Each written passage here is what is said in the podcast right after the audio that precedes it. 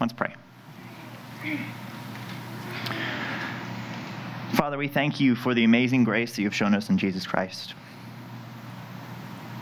We thank you that you are the everlasting God who has changed us from the inside out. Father, we long to worship you with more of our hearts and more of our lives. We ask that you might use this sermon to help us to give all of our lives to you, that we may invest our lives in things that are eternal, in things that are worth it. We may love you and have the comfort and glory that you afford. We pray this in Jesus Christ's name. Amen. All right. So, uh, today we are continuing in our series on Ecclesiastes. So, as we've been talking about, this is Solomon's observations about what life looks like under the sun. And today we're going to be looking at Solomon's observations about the pursuit of wealth. All right, so today we are talking about money. So hold on to your wallets, right? All right, get ready for it. All right, so we are actually hearing about money from one of the richest men in all of history and also one of the wisest. So this is a guy who has experience. He knows what life looks like, what the pursuit of wealth looks like, and what that really amounts to. So, we need to hear this because if we're honest with ourselves, we are wealthy people.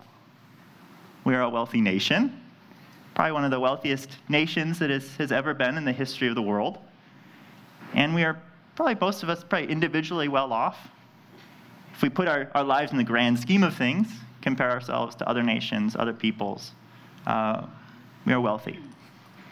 And so, if we're going to be wealthy Christians, we need to be careful and we need to recognize uh, what the Bible says about wealth. And also, uh, we need to be people who learn how to pursue the greater wealth that God gives us. And also, we need to recognize how we can actually spend our worldly wealth in ways that is different than the world does We want to be people who actually are pursuing the kingdom with our wealth. So, that is going to be our goal today to help us get more towards that. But before we jump into this, we have to recognize that there is a certain power in money. The Bible is honest about that. Doesn't just say that, that money is worthless, that we should just run away from money. It recognizes that there is a power to money, and we need to be careful with that power. That that power uh, gives us an ability to actually shape the world. It can shape the, the mind of a person. It can shape uh, kind of what we pursue, what we love. But we also have to recognize that, that wealth does not have total power. There are things that wealth cannot give us, specifically things like satisfaction, things like comfort, things like ultimate glory. And those are things that we try to pursue with money, but we don't actually get there and we get frustrated, we're actually using money to the wrong end. And so today we're going to be talking about money. We're going to talk about, first of all, its power, and then we're going to get behind the heart of wealth and talk about how we might seek comfort and seek glory with our money and in a way that is actually honoring to God. All right? So let's turn to Ecclesiastes 5. We're going to be looking at verses 8 through 20. This is Ecclesiastes 5, verses 8 through 20. All right, let's jump in. Starting at verse 8. If you see a province, if you see in a province the oppression of the poor and the violation of justice and righteousness, do not be amazed at the matter. For the high official is watched by a higher, and there are yet higher ones over them. But this is gain for a land in every way, the king committed to cultivated fields. He who loves money will not be satisfied with money nor he who loves wealth with his income. This also is vanity. When goods increase, they increase those who eat them. And what advantage has their owner but to see them with his eyes? Sweet is the sleep of a laborer, whether he eats little or much, but the full stomach of the rich will not let him sleep. There is a grievous evil that I have seen under the sun. Riches were kept by their owner to his hurt, and those riches were lost in a bad venture. And he is a father of a son, but he has nothing in his hand. As he came from his mother's womb, he shall go again, naked as he came, and shall take nothing for his toil that he may carry away in his hand. This also is a grievous evil. Just as he came, so shall he go, and what gain is there? to him who toils for the wind. Moreover, all his days he eats in darkness, in much vexation and sickness and anger. Behold, what I have seen to be good and fitting is to eat and drink and find enjoyment in all the toil with which one toils under the sun the few days of his life that God has given him. For this is his lot. Everyone also to whom God has given wealth and possessions and power to enjoy them and to accept his lot and rejoice in his toil, this is a gift of God. For he will not much remember the days of his life because God keeps him occupied with joy in his heart. All right, so Verse 8, let's jump in there. If you see a province, the oppression of the poor and the violation of justice and righteousness, do not be amazed at the matter. For the high official is watched by a higher, and there are yet higher ones over them. All right, so last week we talked about oppression. Talked about oppression and injustice in this world. And Solomon is back on that topic. But he's here with a kind of a more focused trajectory Last time we just talked about how oppression was broadly the result of sin, the reality that we are in a fallen world and that we are in our hearts sinful. But Solomon is more specific here. He's focusing on why is there oppression, and he's saying it's because of the love of money and the love of wealth. Verse 10 He who loves money will not be satisfied with money, nor he who loves wealth with his income. This also is vanity. So Solomon, he waste no time in getting to the real problem with pursuing wealth in this life the fact that it will not satisfy. It does not satisfy. Now, what he isn't saying, he isn't saying that money is impossible to gather. It's not the money that's fleeting, that it's always disappearing. It's the fact that if you love it, you will never be satisfied with it. It's the satisfaction that is fleeting, that is elusive, that we will never actually be able to grab hold of. That is the problem with the pursuit of wealth, that you will never be satisfied. And in verse 9, Solomon recognizes that there's a tendency for everyone to kind of pursue wealth at the expense of other people. That this lust for more and more, this yearning for satisfaction, actually makes this kind of addiction in us. That though we get more and more and more, we are satisfied less and less and less. And so we actually start kind of needing a greater fix, more and more wealth to get the same high. And the result is oppression, that we actually start stooping really low and pursuing wealth at, at any, any means to any end. And Solomon recognizes that in verse 9. It's kind of cryptic, so let's look at it. Verse 9 But this is gain for a land in every way, a king committed to cultivated fields. All right, if you look at your footnotes after that verse, it actually says that this, this Hebrew phrase is uncertain or something like that. Um, so there's, there's not really clear what that is trying to say. And in the course of the argument, it doesn't really make much sense. Um, from the Hebrew, I would say that it, it should be translated something like this that the land is for the profit of everyone, but the king is served by the fields. That the land should be for the profit of everyone, but it's the king that profits from the fields. I think this is actually Solomon looking at his own heart and recognizing that he, as one of the highest officials, the king, is guilty of oppression himself. That he, in his own lust for more and more wealth, has resorted to oppression. He's reflecting on his own kingship, looking at his own guilt, the ways that he has actually abused power and abused people as a result. All right, so maybe that's not super plausible, but to you, but actually Solomon was known throughout his reign for his slave labor. He was actually known for oppressing people to get his wealth. They see that throughout Kings, throughout Chronicles. He actually used what was called corvée. Corvée has an accent. I like accents. LeMay, LeMay, we have accents. Um, all right, so what was corvée? Corvée was forced slave labor to kind of, so that you could create monumental uh, buildings. All right, uh, this is the same thing that was actually used against Israel in Egypt.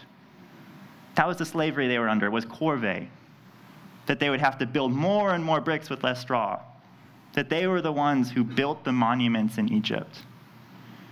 And so here, Solomon is using that same slavery against his own people. The same slavery that God freed the Israelites from in Egypt, Solomon is bringing it back and he is using it against his own people. That is how he built his empire of wealth. That is how he became the wealthiest king in the history of Israel, one of the richest men alive. And so he's looking back on his life and seeing that the desire for wealth, a love for money, has taken him down this really dark path. A place where he probably never could have seen himself going. This is actually the, the reason that Israel split in two, was in part because of this treachery, this, this oppression. And so we have to see the pursuit of wealth for the danger that it is.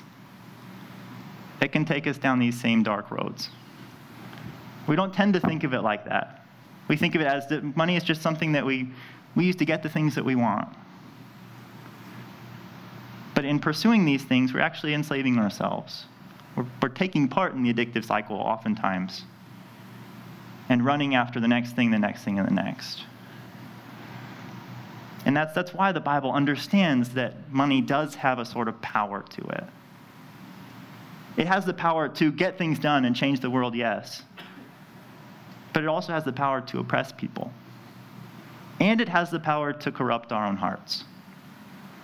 It has the power to enslave us. Uh, that is that is the trouble. It actually captures our hearts and demands our love. It has all these promises behind it. All these promises of what it can give you. And if we listen to those promises and pursue those promises, we'll find that they're actually lies.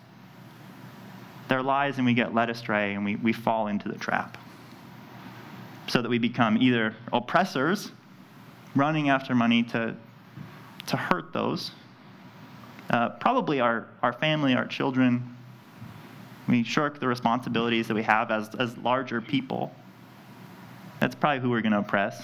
But we also become oppressed by this dissatisfaction, this lack of, of getting what we think we really want, and we're led astray. All right, so when we're talking about money, we need to be on guard.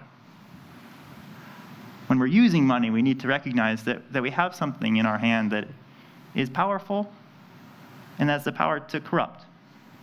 Kind of like hand, handling a, a poisonous snake, right? So you can, you can hold the snake, but you're always watching it because at any moment it can, it can turn and snap, you know, and get you and poison you.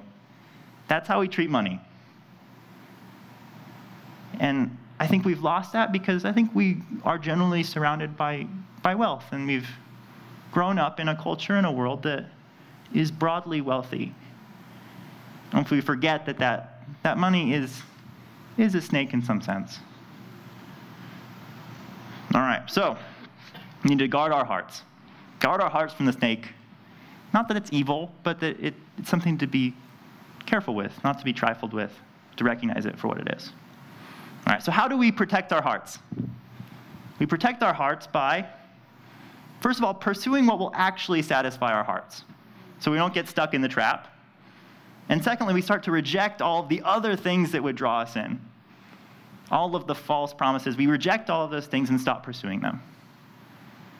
That's, that's kind of the, how we fight sin. That's how we fight struggles. That's how we fight addiction in general. Is we find what will really satisfy what we're looking for and then reject everything else. And so today we're actually going to be looking at the heart behind wealth. Why do we want to be wealthy? What are its promises? I think that wealth promises two things. It probably promises a lot more than that, but we're talking about two of them, so only two. Uh, first of all, comfort. It promises comfort. And secondly, it promises glory. All right, so we're going to start with comfort. Let's jump in there. Now, we want to be wealthy so we can be comfortable. And that becomes kind of a certain amount of immunity from the hardships of the world. Comfort is a way of blocking those things out, of protecting ourselves from hardship. That's our way of escaping. So, in one sense, comfort is, is kind of simply hedonistic. So we want we have this picture in our head of, of having a really hard day and just coming home and you have your nice comfortable house, your nice comfortable couch. You had some good food, you sit down, you watch your big screen, you just kind of let all those troubles kind of just ease away. You guys sleep in a nice, big, comfortable bed, sleep away the troubles. You go to work in a comfortable car. You just kind of surround yourself with these things as a shelter from the hardship of the world. And we wonder, well, uh, that's, that sounds pretty good. that sounds great. What's wrong with that? Um, well, Solomon, Solomon, uh, he's our he's our resident killjoy here. So he comes, he comes, and he pops that balloon by first focusing on how impractical that sort of life is, and shows us what wealth is really like. Look at verse 11. When goods increase, they increase those who eat them. And what advantage has their owner but to see them with his eyes? So Solomon has, has had lots of wisdom, he's seen wealth, and he's basically saying that the wealthier you get, the more you have to lose, the more you have to sustain, the more you have to manage, the more work it takes to actually be wealthy. That it ultimately sometimes just comes to more money coming into your bank account and more money leaving, and you're just watching more money. You're not really actually being that wealthy in any real sense. It's kind of an illusion. So we can create bigger businesses, have more employees, do more work, and yet our lives don't become more comfortable. We just have more work to do. We've created more work for ourselves and made a bigger enterprise but in the end, we're not actually that much more comfortable. Or he might say that in our wealth, we end up just having bigger mortgages and larger car payments. We have larger insurance premiums. And so, in the end, all we're doing is making ourselves just as attached to finances and financially unstable as the rest of the world. We've kind of just placed a larger burden on ourselves. Or, or he might say that we spend all of our time kind of taking care of our luxury goods. We're after caring for our big giant houses or cleaning our boats, waxing our cars, these sorts of things where we actually spend our time not doing what we would want to do or what we feel called to do, what we love to do. We're actually just maintaining a lifestyle. And in that sense, we kind of end up wasting our lives by making our lives all about the management of a luxury life and don't really live with purpose. And so that's Solomon's kind of practical wisdom that the pursuit of wealth just is a foolish way of being comfortable. You just create more work for yourself in a sense. But verse 12, Solomon actually makes it uh, a little more pointed. Verse, verse 12 Sweet is the sleep of a laborer whether he eats little or much, but the full stomach of the rich will not let him sleep. Now, why can the laborer sleep, but the rich man cannot? Now, some would say that it's because of his, his full stomach, that he's eaten too much. That's, that's, a dumb, that's a dumb interpretation. Don't go that way. It's not because he's uncomfortable. He, he ate too much of this good food. No, it's a, he's completely comfortable physically. His stomach is full, his his bed is softer than the laborer. His blankets are better. His home is warmer. It's not the physical discomfort, it's the fact that his heart will not let him sleep. Because his heart is constantly toiling, his heart is constantly anxious. His heart is constantly striving to make more. He's kind of built himself up so high that he's always working not to fall he has too much to maintain, too much to pursue, too much to manage. And he finds himself actually with no comfort in his very soul. Now, you might ask, well, he, that's his choice to be like that. He just needs to loosen up, right? And then, then he could have his cake and eat it too. He just needs to, to chill out and be okay with his wealth. I bet, I bet you could manage it. You know, you're thinking that, oh, I could probably, I could probably handle the wealth. But the problem is that the problem is in the heart where all of our problems start. And one phrase by Jesus is actually really, really helpful here. Where your treasure is, there your heart will be also. Where your treasure is, there your heart will be also. Now, what this means is that your heart follows your treasure. We oftentimes use it the other way. We say that, oh, you, uh, you spend your treasure on the things you love, which is true. You do kind of buy things you like. The, the thing is that that's not uh, super insightful on Jesus' behalf. Like, okay, we spend our money on things we like. But it's actually saying just the opposite. It's saying that where you throw your treasure, your heart will actually follow. It goes the other way as well. So if you invest all of your treasure in the world, your heart will dwell in the world. If your treasure is thrown at these perishable things, at the car, the house, all of your stuff, your heart's going to find itself wrapped up in those things. And it's going to be attached to all this perishable stuff. And a heart that's kind of rooted and dependent upon perishable things is going to be anxious, it's going to be unsettled, because everything that the heart loves is going to be lost and can be lost at any moment.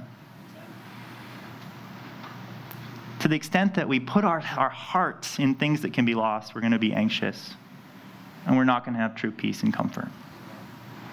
So, practically, we recognize that we should be investing in things that are eternal, and our hearts will follow those things.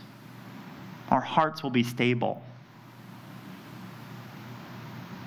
And there's only one eternal thing God Himself, eh, there's a couple. God Himself, Jesus Christ, the eternal kingdom. That is where we are called to invest our treasures. Amen. That we, when we invest our treasures there, our heart will actually find itself attached to the kingdom, attached to God Himself. We'll be rooted there in a place where nothing perishes, moth and rust do not destroy, the thieves cannot come in and rob. We will be stable stable in the kingdom, our hearts will be attached to things that cannot be lost. Yeah. So, okay, so we, we wonder sometimes why we aren't more satisfied with God, why we don't rejoice in Him more. We might say, well, I just, I want to love Him more. One of the reasons why we might not be satisfied is because we haven't invested much in God we haven't put our treasure there, and so our, our hearts are wandering around. We put our hearts in other things, and we actually lead our hearts astray to go after other things than God Himself. So we are called to invest in eternal things, to invest in the kingdom of God, a kingdom that is eternal and will actually transcend all of these trials. Things that will not perish, things that will not go away. And when we invest the treasures, our hearts will follow, and our hearts will find themselves in the kingdom. In the kingdom of God our Father. And when our hearts are dwelling there, we can recognize that it's not our money that is our comfort, it's the fact that we have God as Father. God will become our comforter, not our money, not all these things. The God of all comfort will be true and real to our hearts. All right, so let's make this really practical. All right, let's say you have $300. You can spend it on a watch, or you can give it to the poor. Right, so if you, if you spend it on the watch, you're in a, a small sense kind of drawing your heart towards the watch and making it more attached to kind of this piece of metal around your wrist. If you give to the poor, then you're kind of putting first the kingdom of God, and your heart is going to be led there. You're kind of investing in your relationship with God. Investing in the fact that, that God comes first. And your heart will find the assurance and it will actually build your relationship with God. You'll rest more in His love, you'll trust more in His comfort you actually lead your heart towards where it needs to be. Now, it seems kind of maybe kind of dumb and simplistic, but we have all those kind of choices to make with money. We have those choices. Where we're going to spend our, our spend our real money. And we have to recognize that where we spend our money is where our hearts are going to go. So we have to make that decision wisely. Actually, I want to invest in a thing that will bring us true and ultimate comfort. All right, so that's comfort. We have a second thing that money promises. This one is a more, maybe a little more elusive, something we might not think about. But money promises us glory. Glory. Now, we're not a culture that talks about glory in that way. Um, so we might need to kind of flesh that out a little bit. In, in the Hebrew, glory means kind of weight or heaviness. So ironically, we're, we're spending our money to, to gain weight, right? But, uh, but what, what it means is it's, it's power. We're gaining kind of clout. We can throw our weight around when we have glory. We have influence. We have social capital. And a lot of the times we're using our money to get that. Because rich people, they're respected, they are honored, they have a certain dignity about them.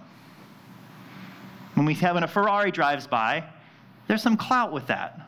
Even though, like, uh, okay, but like, you, you do look and like, oh, who's that? And there's some influence there. When you go into certain neighborhoods, the really wealthy neighborhoods, there's some like fear and awe, fear and trembling to it. That is glory. It is the glory that money actually affords.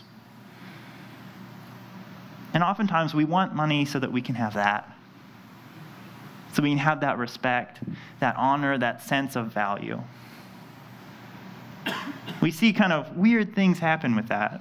We see people who, who make weird sacrifices, things like where they live in a shack, but they have a sports car or a $60,000 pickup. And you wonder, like, well, are they just fools? Like, no, they're using their money so that they can get glory. No one sees their little house. People see them in their fancy car, and they think well of them. They're pursuing wealth to pursue glory. All right, so the natural question is what do you buy to make yourself more glorious? Maybe it is the car. Maybe it's clothing. Maybe it's makeup. Maybe it's the toys that, that gain you some reputation as a fun person. I don't know. But Solomon tells the story of this kind of guy a man who is actually using wealth to find glory. Now, we might not recognize it as that because it's kind of culturally situated, but this is a guy who wants to become a wealthy man. And his plan is that if he becomes this really wealthy man, he'll gain all that clout. And then, as the highest thing you could do in that culture, he wants to give all of that wealth and honor to his son. That he had so much glory and honor and wealth to himself that he can pass it on and actually make his name last forever. He has his reputation as an upright, upstanding Israelite. Verse 13 There is a grievous evil that I have seen under the sun. Riches were kept by their owner to his hurt, and those riches were lost in a bad venture. And he is a father of a son, but he has nothing in his hand. So in this culture, that's, that's how you gain this dignity and honor. We think of Fiddler on the Roof, right? When he's singing that song, If I Were a Rich Man, it's not really mostly about comfort. It's that he wants the clout. He wants for people to respect him, for him to, to walk up and down the streets and people respect him. They want to hear his opinion, they want to know what wisdom he offers. That is wealth for glory. And unfortunately, this man has lost it. He had this plan and he loses all of it. So that he is destitute and he can give his son nothing. And that's the reality of working for glory through wealth. Is that it can be lost. Be lost through these random terrible situations. Through poverty, through the loss of a job, through just a freak accident, and you can lose that glory glory can be robbed away from you.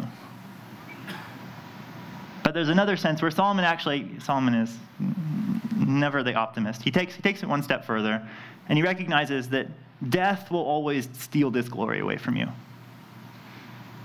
That death will inevitably make all of us poor before God. Verse 15. As he came from his mother's womb, he shall go again, naked as he came, and shall take nothing for his toil that he may carry away in his hand. This also is a grievous evil. Just as he came, so shall he go, and what gain is there to him who toils for the wind? We have this saying that you can take nothing with you. That, that is the case. That sooner or later we will be poor, we will have nothing to our name, not a penny. That in the end, after death, we will be naked as we came. And some of us will be naked and ashamed because we'll have none of that glory that we've used to clothe ourselves throughout our years on this life. And so, in the end, the only glory you will have is the glory that is in you, that is true to you, that is in your very person. Now, for this rich man, who's now a poor man, we see verse 17. Moreover, all his days he eats in darkness and in much vexation and sickness and anger. He never recovers from his loss of glory. He never fosters any inward glory for himself, but instead he becomes bitter and angry at God. And he proves himself to be inwardly poor, to be destitute at heart, to be poor in spirit. He is hardened and resentful and has no glory to himself. So we have to recognize that, that wealth will not get us that glory in the end. It can be lost, and it will be lost in death if that's all we have. All right. So, how do we get glory?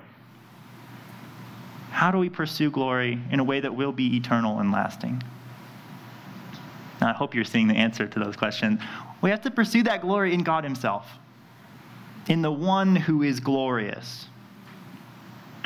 And that happens by actually adoring God Himself, attaching ourselves to Him, and receiving the glory from Him as a gift. So we talked about where your treasure is, there your heart will be also. We must be learn, learn to be men and women who treasure God above all else. And then our hearts will go and dwell with the God of glory our hearts will actually be in the presence of God and be shaped and renewed by His glory. We become glorious people from the inside out, not putting on all these external things. We'd be internally glorious people. And with that kind of glory, it doesn't matter what kind of car you drive or what you're wearing, you have a true and internal dignity. A man or a woman who fears God and honors Him that kind of derives all of this value from the fact that you are a son or daughter of the glorious God of eternity. That is a glory that cannot be lost. That is the glory that we're looking for. And we find that glory only when we treasure God. But you may ask, okay, I, I hear you, that I should find my glory there. Seems like a, a good path to get there, but I don't know if I treasure God that much. How do you treasure God? How do you become someone who finds your glory in Him? I think it starts with recognizing that Jesus Christ has made you His treasure first. So, God the Son, He left heaven itself, the place of absolute comfort and absolute glory, for you. And he became the poor man, the poor carpenter, so that he might make you his treasure. He might cleanse us by his death. He might actually make us into his prized possessions. These kind of glorious trophies. He loves us. He really does. And he treasured us enough to give away all that he had. His treasure was put into us, and He dwells with us by the Spirit. He is with us in our very hearts. There's a glory and a comfort there. To know that the Son of God, Jesus Christ, died for us, He loved us, and He has turned us into sons and daughters of God. There is no greater glory or comfort in that. That God is for us and nothing can be against us. Amen. We have the glory of united, being united to this infinite God who is infinitely valuable. So, how does that change things? How does that change our life? First of all, it'll make us, just simply put, into people who are content. Content in this life. Verse 18. Behold, what I have seen to be good and fitting is to eat and drink and find enjoyment in all the toil with which one toils under the sun, the few days of his life that God has given him. For this is his lot. Everyone also to whom God has given wealth and possessions and power to enjoy them, and to accept his lot and rejoice in his toil, this is the gift of God.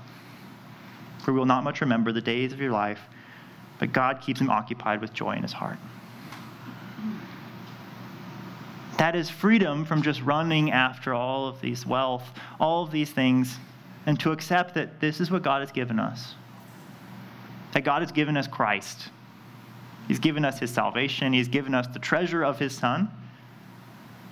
And we accept that I'm, I'm good with that. I'm good with the glory and comfort of being united to Christ. That Christ is what is most valuable to me.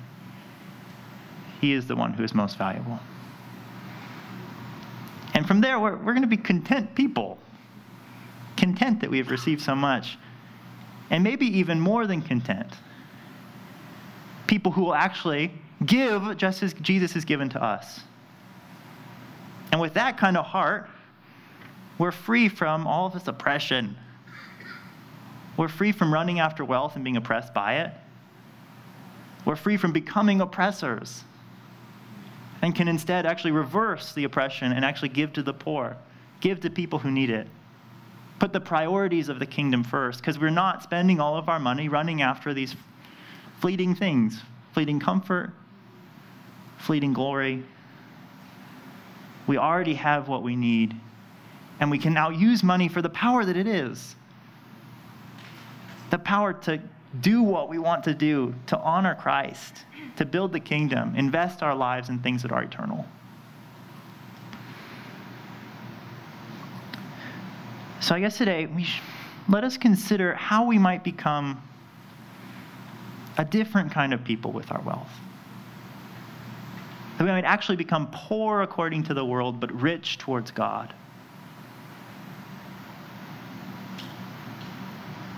We have a sure bet that Jesus Christ is coming back that his death and resurrection have given us entrance into that kingdom, and that everything we exert towards that kingdom will come back tenfold.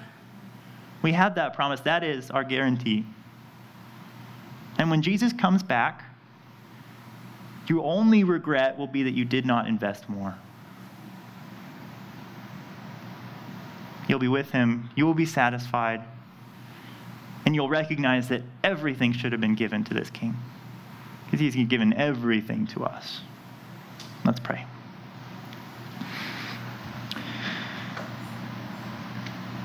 Father, we ask that we rejoice and be satisfied in the wealth of Jesus Christ, that you have blessed us immensely in him.